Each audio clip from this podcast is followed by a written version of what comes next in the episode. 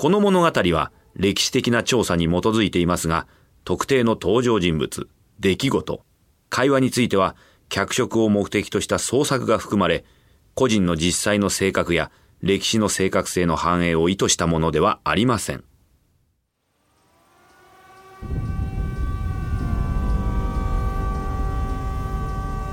1945年8月14日、戦争が終わろうとしている。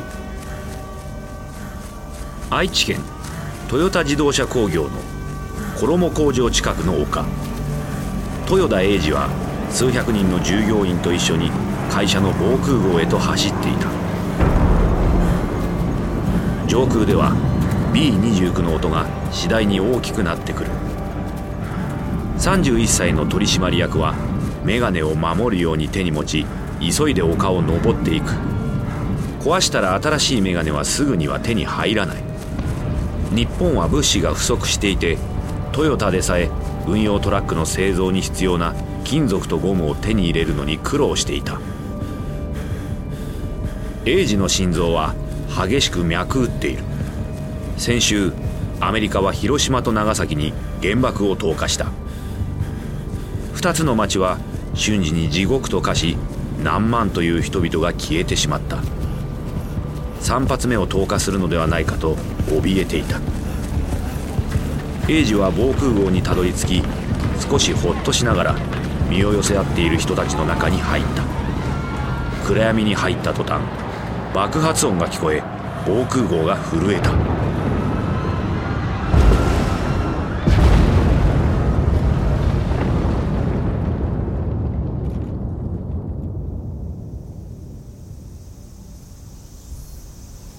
3日後、英二とトヨタの役員たちは空襲で半壊した工場の事務所に集まっていた。これからどうすればいいのか。戦争は終わり、日本は負けて荒廃してしまっている。300万の日本人が犠牲になり、数百万が今も飢えている。主要都市は空襲で瓦礫になり、国はアメリカの占領下だ。戦争が終わり、日本軍はもうトヨタのトラックを買うことはない。生産台数がピークだった1942年には、この工場は16,000台の軍用トラックを製造していた。しかし工場は破壊され、復活はありえないように思える。役員たちは困り果てていた。トヨタがどうやって前へ進めるのか、誰にもわからない。彼らは見えない未来に暗澹たる思いを巡らせていた。しかしその時、一人が沈黙を破った。この国を再建しなければならない。だったらトラックは必需品になる。我々は一刻も早く製造を再開して、トラックを供給する義務があるんじゃないだろうか。英二はトラックの製造を再開するという考えに賛成だった。そうすれば会社に新しい目標ができる。戦前には規模は小さいながら乗用車も作っていたが、トヨタの本業は小型トラックの製造にあった。しかし今はそれさえ不可能に思えた。原材料もなければ顧客もいない。戦時中の労働者たちはすでに荷物をまとめて故郷へ帰ろうとしている。ドアが開いて、英二のいとこ、トヨタ自動車工業の創業者である豊田喜一郎が入ってきた。喜一郎にとってトヨタは我が子のようなものだ。彼の夢はフォードやゼネラルモーターズと張り合える乗用車をいつか作ることだった。しかし戦争のため、喜一郎は夢を一度胸にしまっていた。部屋に入ってきた喜一郎を英二が迎える。社長、今ちょうどトラックの製造を再開すべきだと話していたところです。喜一郎は丸眼鏡を外して英二を睨みつける。トラックの製造を再開？会社の存続さえアメリカが許すかどうかわからないんだぞ。トラックなんか作る前に従業員とその家族の面倒をどうやって見るつもりだ。英二は視線を落とした。まずやらなければならないのは、従業員に仕事を与えて食わせることだ。国民が必要としているものを作ることに専念するんだ。衣食住だ。今考えるべきなのは、例えばコンクリートの製造とかかまぼことか。英二は驚いて顔を上げた。彼も他の役員たちも自分の耳を疑った。デトロイトの自動車産業の巨人に打ち勝つという喜一郎の夢がここまでトヨタを動かしてきたというのに。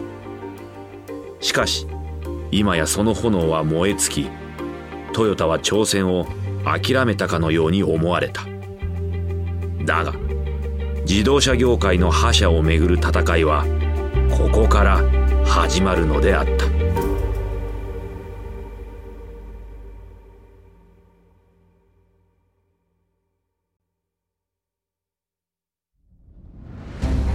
ワンダリーの原作でお届けするビジネスウォーズ、案内役は私春風亭一之輔です。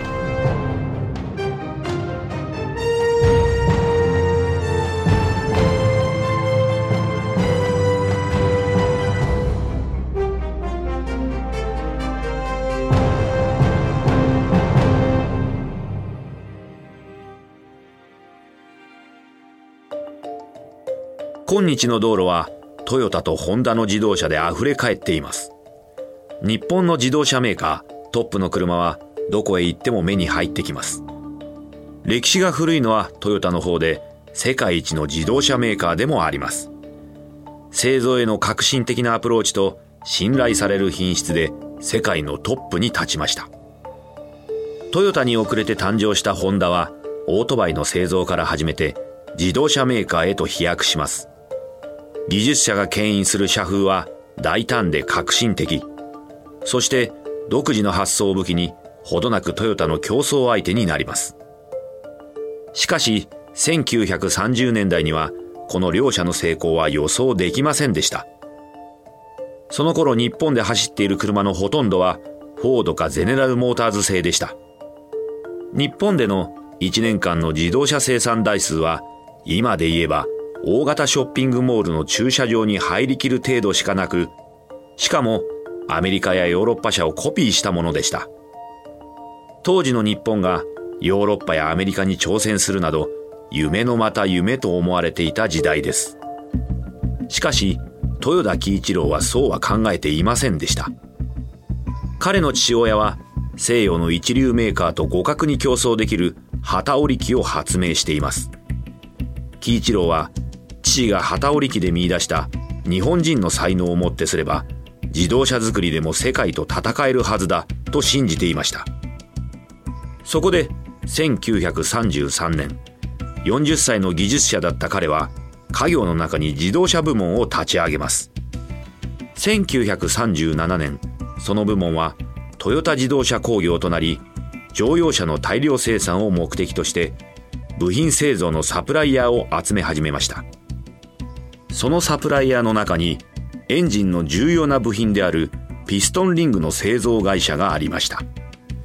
創業者は本田宗一郎、後の本田技研工業を作る人物です。しかし戦争が始まってトヨタは軍用トラックを作ることになります。戦争が終わった時にはトヨタの工場は瓦礫と化していました。デトロイトに挑戦するという喜一郎の目標は戦争が起こる前でも遥か彼方に思えました。それが終戦とともに完全な夢物語になってしまいました。しかし彼の夢は後に現実のものとなるのです。第1話、瓦礫からの復活。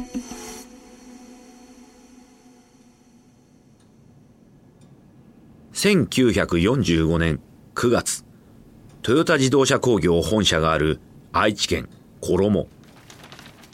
豊田英二取締役は机の上にある契約書に目を通している。近くのソファーにはハットをかぶり真っ赤なシャツを着た小柄な男が興味なさそうにそれを眺めている。英二は契約書を読み終え、ペンを取りサインしようとして手を止める。本田さん、本当にいいんですか？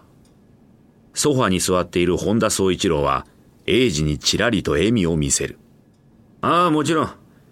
工場は空襲にやられちまったし、明日は何が起こるか誰にもわからない。売っ払うにはいいタイミングだよ。しかし、うちが製造を再開したら、あなたの技術と製品が必要になるんですよ。本田はにやりと笑う。製造を再開したら？再開できればの話だろう。どうせアメリカはトヨタをフォードに渡すか閉鎖させる気だよ。今話し合ってるところです。製造を続けさせてくれればいいんですが、希望なんて負け犬がすがるもんだ。決心は変わらんよ。英二はため息をついて契約書にサインする。本田は天才的なエンジニアだ。製造に1週間かかっていた飛行機のプロペラをわずか30分で作れる機械を発明し、軍は彼のことを技術の名人と呼んだ。彼の会社のピストンリングは日本で最高の品質だ。英二はペンを置く。はい、サインしましたよ。で、これから何をするつもりなんです？人間休業を取ろうと思ってる。あ？人間休業？俺は16の時から毎日働いて、もう40だ。そこで、ただ庭を眺めながらウイスキーを飲むことにしたんだよ。英二は驚いた。自分たちは日本復興の道を探しているというのに、最高のエンジニアがブラブラと休むというのだから。本田は英二の反応に気づいたが、決心は変わらない。豊田さん、日本人は働くことしか知らないんだよ。もう軍が威張り腐る時代は終わった。だから俺はこれから楽しむことにしたんだ。英二はぎょっとした顔をしたが、驚きはしなかった。本田は天才だ。そして反骨精神あふれる男でもある。自分のやり方は曲げない。英二と違って本田は大学へ行っていない。地方の貧しい少年として育ち、仕事をしながら技術を覚えた。英二は本田に小切手を渡した。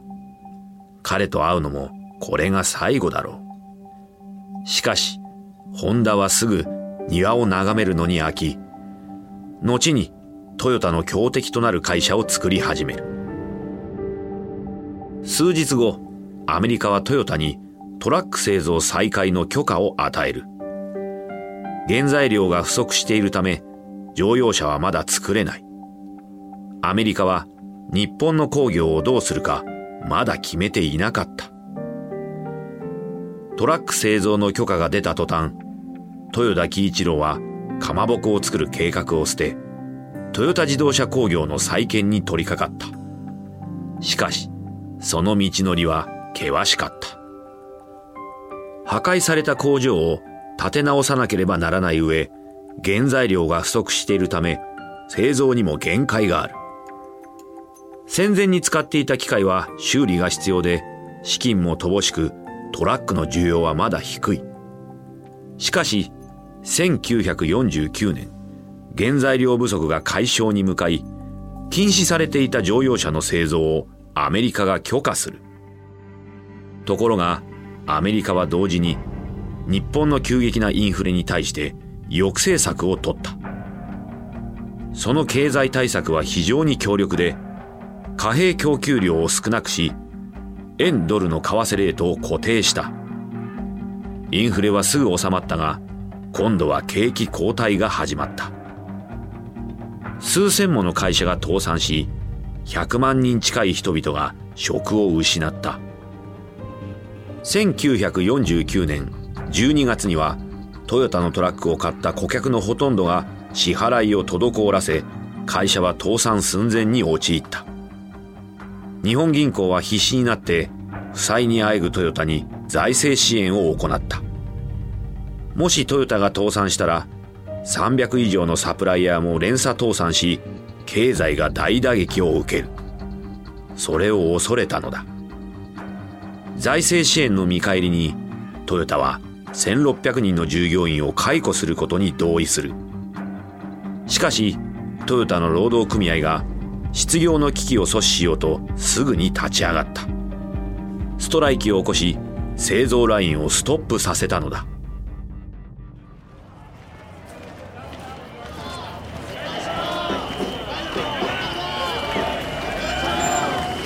1950年6月、衣。トヨタの工場の外で労働者たちがシュプレヒコールを上げている。2ヶ月もの間、ストライキが続いていた。その時、シュプレヒコールが止んだ。豊田喜一郎が木箱の上に立ったのだ。彼は声が収まるのを待って、労働者たちに大きな声ではっきりと語りかけた。トヨタは沈みかけている船のようなものなんだ。誰かが飛び降りなければ、船は沈んでみんな溺れてしまうんだ。私だってこんなことはしたくない。しかし、会社が生き残るにはこれしかないんだ。ダメだ！解雇撤回しろ！シュプレヒコールが再び巻き起こる。喜一郎は声が静まるのを待った。彼の目には涙が浮かんでいる。トヨタを守るためにやらなければならないのだ。私は社長としてこの事態の責任を取る。つまり辞任する。後任はトヨタ自動食器製作所社長の石田泰造だ。驚いた労働者たちは黙ったまま喜一郎が去っていくのを見ていた。トヨタを作ろうとあがいた彼の17年間はこうして敗北に終わった。喜一郎の辞任に促されるように組合は人員整理を受け入れた。労働争議が終結してトヨタはトラックの製造を再開。それがくしくもちょうどいいタイミングだった。2週間後の1950年6月、朝鮮戦争が始まり、トヨタにはアメリカ軍からのトラックの注文が大量に入った。売り上げが急激に伸びたものの、トヨタはついに最大の問題に向き合うことになった。生産する技術だ。第二次世界大戦に突入した頃、日本の自動車産業はアメリカより10年遅れていた。戦争が終わる頃にはさらに遅れてしまっていた。世界に通用する乗用車を作るために、トヨタは豊田英治常務をアメリカに送り、自動車産業の巨人たちのやり方を学ぼうとした。そこでは日本では考えられない規模で車が製造されていた。トヨタが1日に作れる車の数40台に対し、フォードは8000台だ。しかし、英治はあることに気がついた。これほどの規模にもかかわらず、フォードもゼネラルモーターズもクライスラーも車の作り方そのものに特に目新しいものはなかったのだ。最大の違いは工場の規模ではなく、最新で精密な製造機器を使っていることだった。そこで英治は最新の機械を導入し、トヨタの工場を近代化する5年計画を会社に提案した。1500万ドルの予算がかかるが、石田泰造社長はアメリカやヨーロッパと競争するにはそれが必要だと納得した。そして石田はこうも思っていた。トヨタを新しい段階へ導くには、自分より適任者がいると。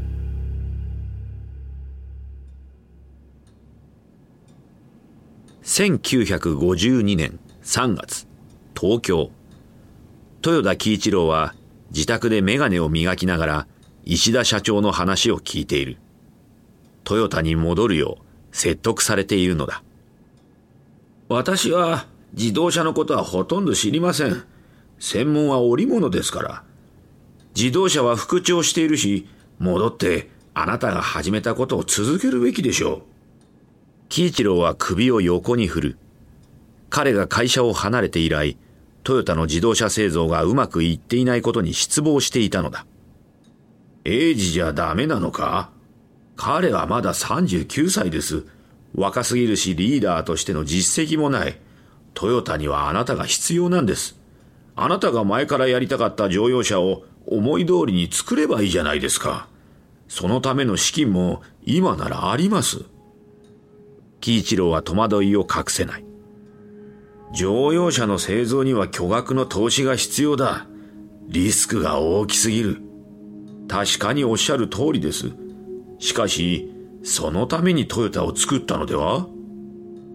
喜一郎は一瞬考え込んだ。辞任したものの、彼は中型の乗用車に理想的なエンジンの開発に取り組んでいたのだ。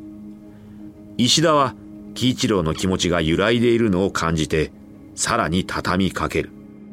喜一郎さん、トヨタはこれまでもそして今もあなたが作った会社です。日本は世界に通用する車を作れるということを示しましょう。どうです？戻っていただけますか？喜一郎は微笑む。ありがとう。大変な名誉だよ。会社への復帰が決まり、喜一郎はすぐに行動を起こした。東京のホテルの一室を仕事場にし、彼はそこでトヨタの技術者と一緒にエンジンの設計を行い、政府関係者や銀行、サプライヤーと日々打ち合わせを重ねた。彼は会社への復帰に向け、着々と準備を進めていた。しかし、復帰に同意した数週間後、喜一郎は脳出血を起こし、ホテルの部屋で昏睡状態で発見される。周囲にはエンジンの設計図が散らばっていた。その6日後、彼は57歳でこの世を去った。トヨタの創業者は夢を叶えられないまま亡くなった。喜一郎を失った今、39歳のいとこ英二がデトロイトの巨人たちへの戦いを引き継ぐことになる。しかし、その前にトヨタは真にオリジナルの国産乗用車を世に送り出さなければならないのだ。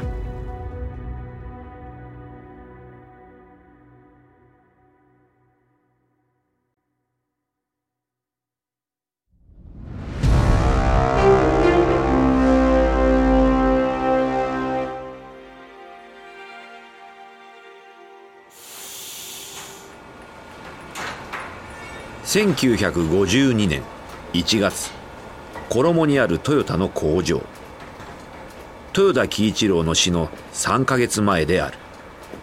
車体部では中村健也が昼食から帰ってくると、そっけないメモが机の上に置いてあった。至急来いと書いてある。見れば誰の字かわかる。技術開発部門のトップ、豊田英二からだ。中村はトヨタの役員室がある小さなビルへと急いで向かう。役員室では英二が待ち構えていた。中村は促されて正面に座る。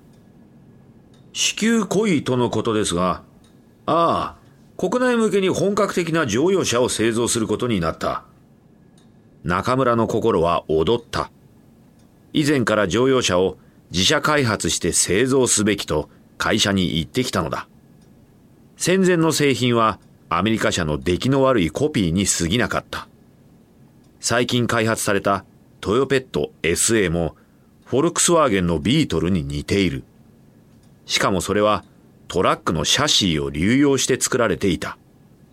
そうしたことを思い出し、不審に感じた中村は質問した。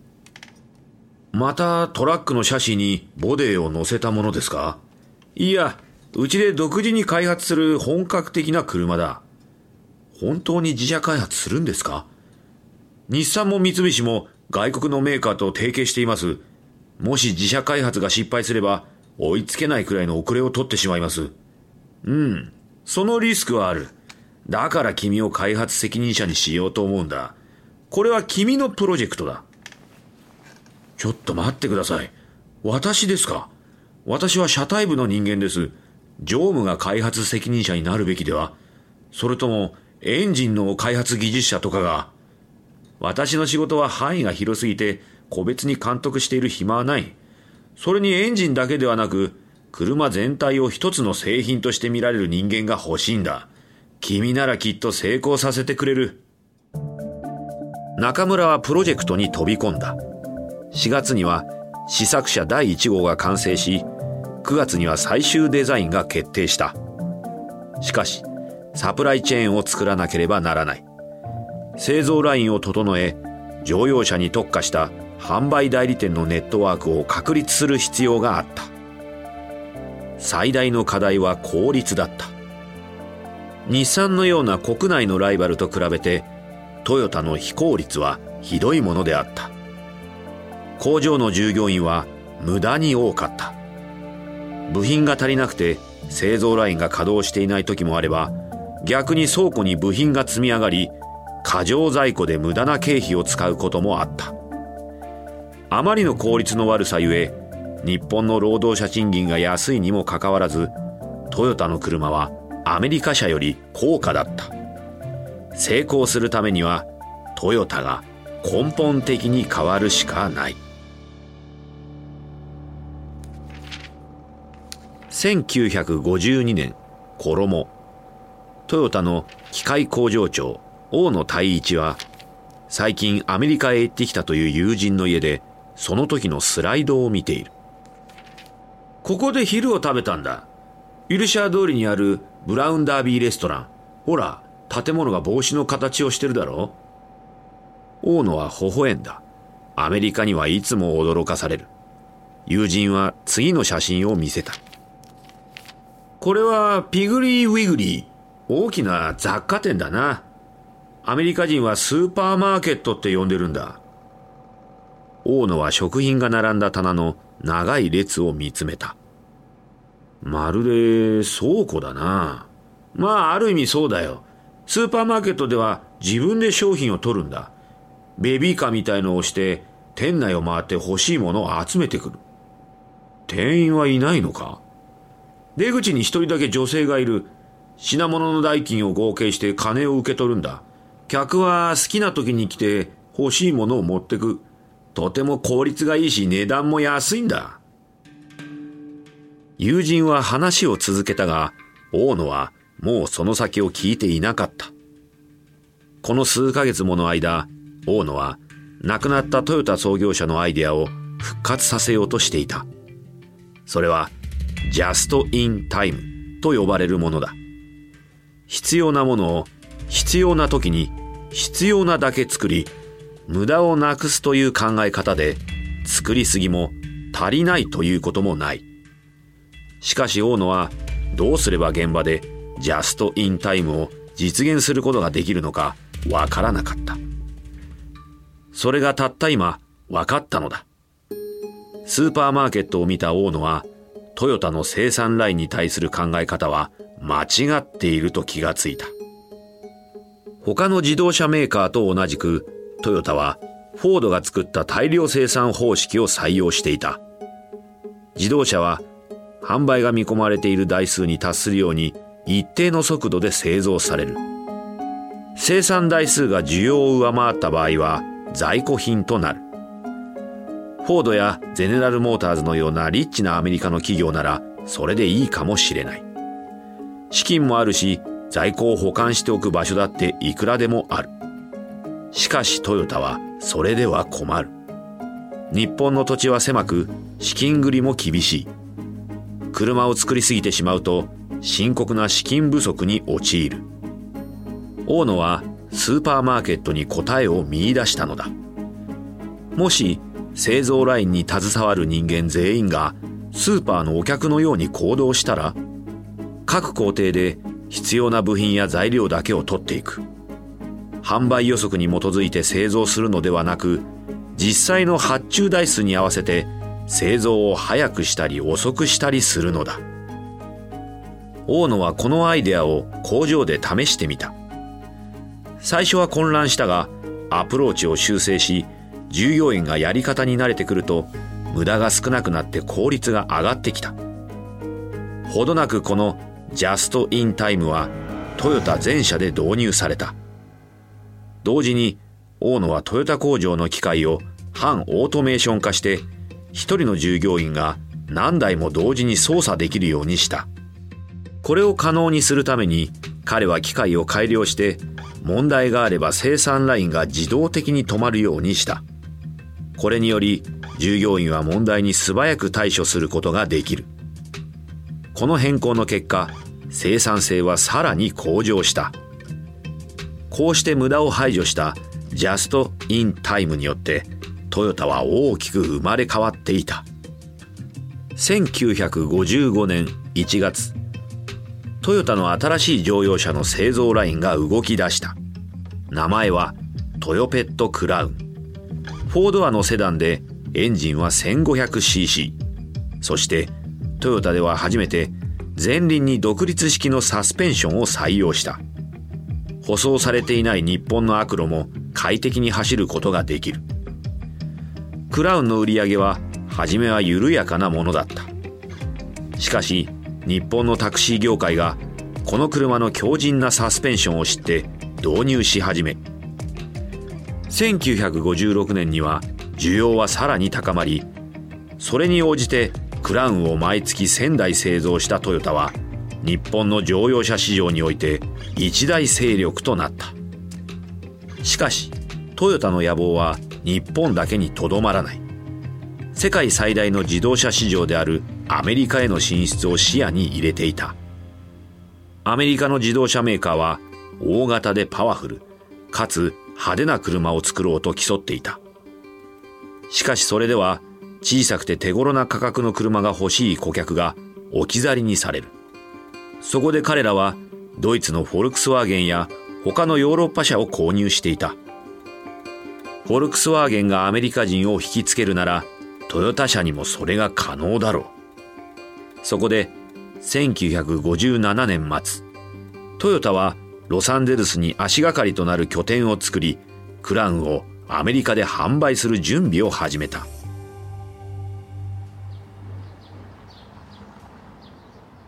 1958年1月、ロサンゼルス。クリフは自身が経営する自動車販売代理店の駐車場にタバコを投げ捨て、足で踏み潰した。目の前には聞いたこともない日本の会社が作った無骨なセダンが止まっている。彼はこの車をショールームに飾ってほしいと言ってきたトヨタの販売員を見た。驚いたね。ブリキじゃない日本車とはね。販売員は嫌味を無視した。50年代のアメリカでは日本製は粗悪品の代名詞だった。経済的で信頼できる車です。燃費はリッター14キロ。東京ではタクシーに使われています。どうです？少し乗ってみませんか？ほら、鍵です。販売員は車のキーをクリフに投げる。彼はそれを掴んで微笑む。いいだろう。どんな具合か試してみよう。10分後、クリフはハリウッドを軽く流していた。ちょっとガタつくけど悪くはないな。デラックス仕様ですと、いや、ここで右に。いや、こいつをフリーウェイで試したい。どこまでやれるか見てみたいんだ。販売員が反対する前に、車は高速道路へと向かっていった。クリフはアクセルを踏み込むが、速度はほとんど上がらない。はぁ？馬力のない車だな。高速道路に入ると、クリフはアクセルを思いっきり踏み込む。しかし時速65キロがやっとだ。巨大なトレーラーがクラクションを鳴らし、脆いトヨタ車に衝突するのを避けるため車線を変更する。揺れる車の中で販売員は座席にしがみついていた。クリフはしっかりとハンドルを握り、80キロへとスピードを上げる。こいつバラバラにならないで持つかな。販売員はハッタリをかける。ええ、もちろんですとも。しかし内心はバラバラになるかもと考えていた。日本には高速道路がない。だからクラウンは平坦な道路を高速で走るように設計されていなかった。凸凹の狭い道を時速50キロで走るための車なのだ。危なくてしょうがねえな。もう降りるぞ。クリフは出口へ向かう。販売員は正直ほっとした。しかし角を曲がると悪夢が目の前に広がっていた。上り坂だ。丘を上り始めると速度計は下がり始めた。クリフは顔をしかめる。おいおい、そこを歩いてる男よりこの車遅いぞ。参ったな。この車安いんだろうな。小売価格は1900ドル程度になります。クリフは吹き出した。1900ドル？フォルクスワーゲンは1600ドルだぞ。諦めろ。こいつはショールームには置けないな。それでもいくつかの販売店とは契約できた。1958年夏、ついにクラウンが売り出される。しかしロサンゼルスでの販売店は5つしかなかった。それからの18ヶ月、アメリカで売れたクラウンはたったの1300台だった。そして1960年、デトロイトは増え続けるヨーロッパの小型車に反撃を開始した。ゼネラルモーターズとフォードとクライスラーは自社製の小型車を発売し、輸入車のシェアを奪っていった。ターゲットはヨーロッパ車だが、トヨタも巻き添えになった。損害が増える一方で回復の兆しはなく、トヨタは撤退を決断する。アメリカでの乗用車販売を中止し、現地の従業員を半分に減らし、軍用車を民間に転用したランドクルーザーの販売に集中した。トヨタが痛手を負ってアメリカの戦場から退却する頃、日本では新たな脅威が誕生していた。率いているのは見覚えのある顔、本田宗一郎だ。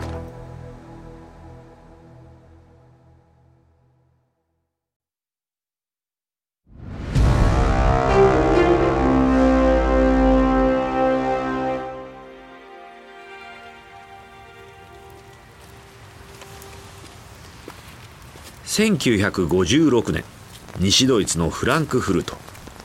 激しく雨が降り注ぐ中、本田宗一郎はランブレッタのショールームの前で立ち止まり、展示されているエメラルドグリーンのスクーターを指した。こういったバイクを作れっていうのか？ホンダのビジネスパートナー、藤沢武雄は首を横に振る。違う。もっと優雅な感じにしてほしいんだよ。それみたいな高いフロントに大きなシートだと、まるで動物のラマみたいじゃないか。50歳のホンダは肩をすくめ、また歩き出した。彼と藤沢はホンダ技研工業の次の製品のためにインスピレーションを求めてヨーロッパに来ていた。ホンダは戦後始めた人間休業を10年前にやめ、発動機の世界に戻っていた。彼はまず原動機付き自転車の製造から始め、1948年になるとオートバイを作る会社、ホンダ技研工業を創立した。彼が心に描くホンダは模倣よりイノベーションを重んじ、個人の決断が会社を作っていくような技術者の会社だった。最初のオートバイ D 型は順調に売れていたが、1949年に日本経済が後退を始める。その時はビジネスはもうおしまいだと思われた。しかしそんな中、ホンダは藤沢と出会った。藤沢は堅実なビジネスマンで、戦後木材を売って財を築いていた。二人はすぐに意気投合し、藤沢は役員として迎え入れられた。開発と製造を担当するホンダに対して、藤沢はビジネスを担当。彼は即座にホンダ技研を支える資金を調達した。そのおかげで会社は前進を続けることができた。ホンダは今や日本をリードするバイクメーカーに成長したが、バイク乗りは気まぐれで、藤沢はこのビジネスは不安定だと感じていた。長く愛されるようなロングセラー製品が必要だ。しかしそれが一体どんなものか、彼にはわからなかった。二人は通りを歩き続け、あるショールームを見つけた。二人は中に入った。ホンダは一台のバイクを隅から隅まで眺めた。1930年代に自動車レースに出ていた彼は、スピードへのこだわりを失うことはなかった。こいつは絶対に速いぞ。そうだろうが、こういったバイクは安定して売れない。長く売れる何かが欲しいんだよ。本田はイラついてきた。藤沢は次の製品についてぼんやりとしたビジョンを喋り続けている。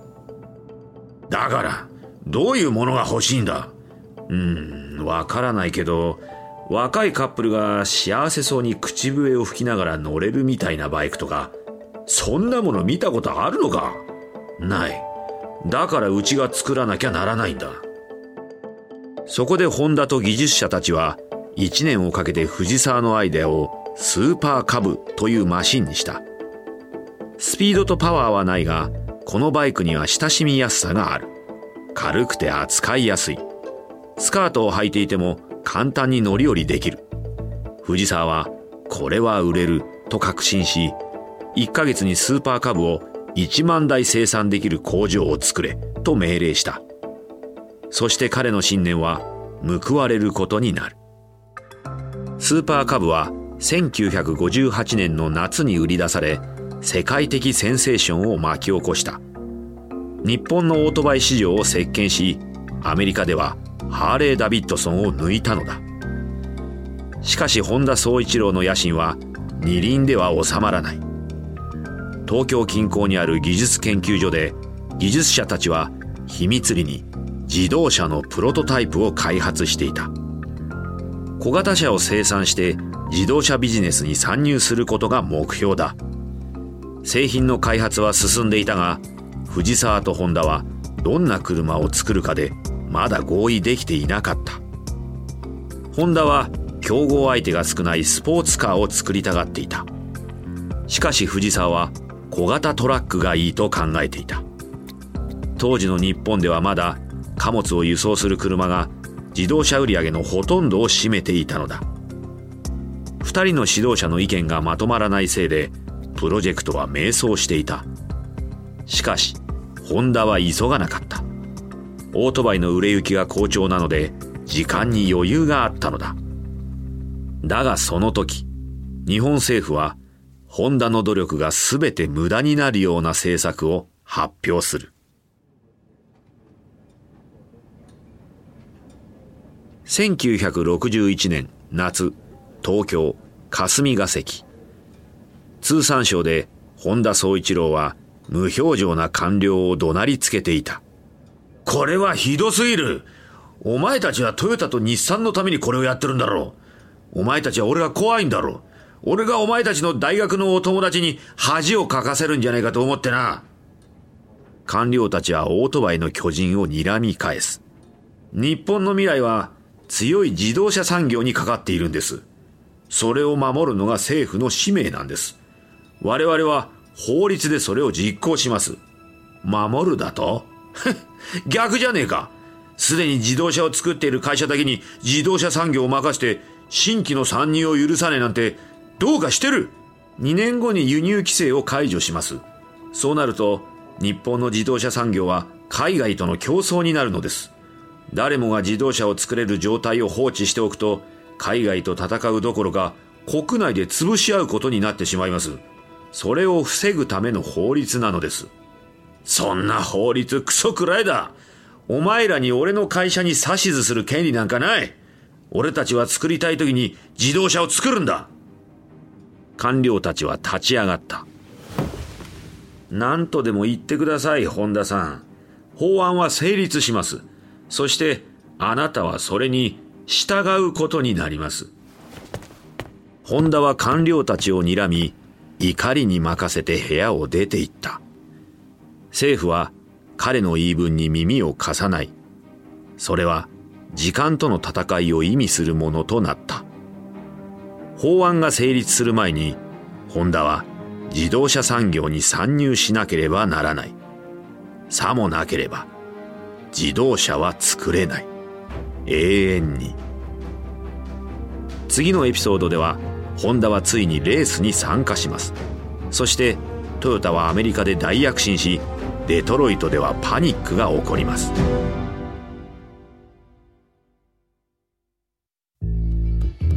お届けしたのはビジネスウォーズトヨタ対ホンダのシリーズ第1話です。ビジネスウォーズのこのエピソード、お楽しみいただけたでしょうか。この一連のビジネスウォーズのオリジナル版ではデビッド・ブラウンがホストを務めましたが、この日本語版の案内役は私春風亭一之輔でお送りしました。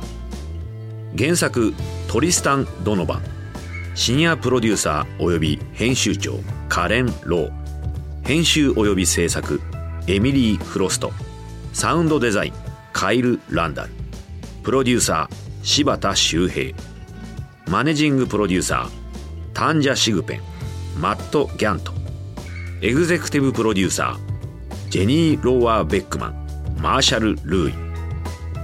ワンダリーのコンテンツとして制作されました。翻訳春山陽子、日本語版制作シャララカンパニーでお届けしました。